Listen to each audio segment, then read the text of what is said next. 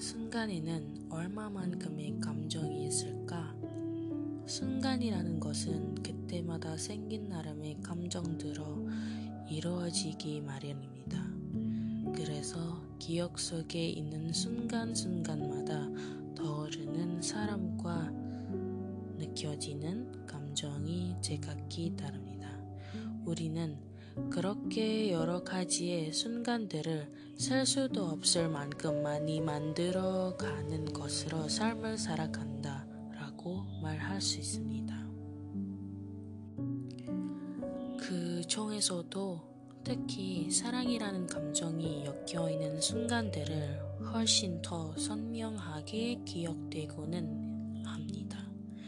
누군가를 사랑했던 순간, 누군가를 아프게 떠나보냈던 순간, 그렇게 떠나보낸 누군가를 그리워했던 순간들이 대표적입니다. 간혹 그 크기가 다른 감정들보다 월등히 큰 탓에 이외의 모든 순간과 감정들을 전부 삼켜버리고 많은 하나의 감정이 생겨나기도 합니다. 한때는 세상을 전부 커내고 싶을 만큼 사랑했던 사람과의 이야기이거나 모든 계절을 함께 거니고 있는 소중한 애인과의 순간이 살고 있는 감정이겠죠.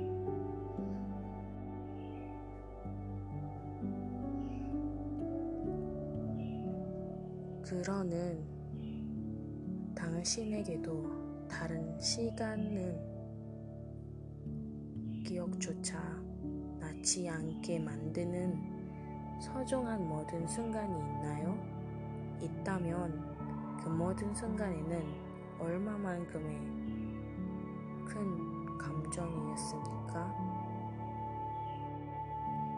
저는 당신의 아빠지만 행복했던 그 순간을 잊기 위해 절실하게 기도하고 있는지 아니면 오래도록 가슴속에 담아두고 싶어 하는지 사실 잘 모르겠습니다. 그건 사람마다 과거의 기억을 추억으로 바꾸는 방법이나 기준이 다르기 때문이죠. 그렇지만 당신의 만약 그런 순간을 갖고 있다면 그 차제로도 당신은 이미 멋지게 살아가고 있다고 알려주고 싶습니다. 이 책을 읽게 될 모든 독자들이 저와 같은 마음으로 책을 펼쳐 들었으면 좋겠습니다. 제가 저만의 모든 순간을 생각하면 글을 썼듯이 각자 자신의 모든 순간이 된 사람을 떠올리며 책을 읽어 나갔으면 좋겠습니다. 꼭 사랑이 진행되고 있는 마음이 아니어도 괜찮습니다.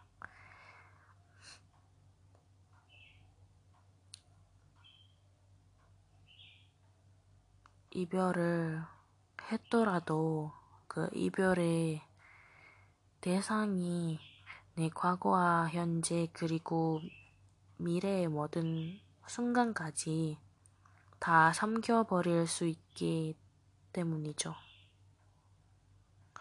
세상에는 친구나 여인, 연인 같이 한 단어로 쉽게 설명할 수 있는 관계들이 대부분입니다.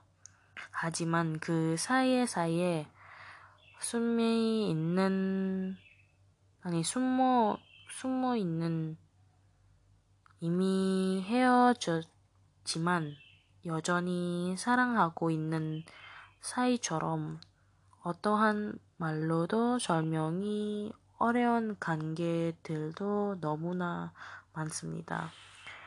그렇기에 저는 이 책이 세상의 모든 감정과 모든 관계들의 마음에 조용히 스며들게 되었으면 합니다. 때로는 사랑스럽게, 때로는 사무치도록 아프게, 때로는 도저히 이길 수 없을 만큼 공허함으로 그렇게 우리는 계속해서 삶을 살아갑니다. 벚꽃이 흩날리며 나리워하고 기다리며 하대완 드림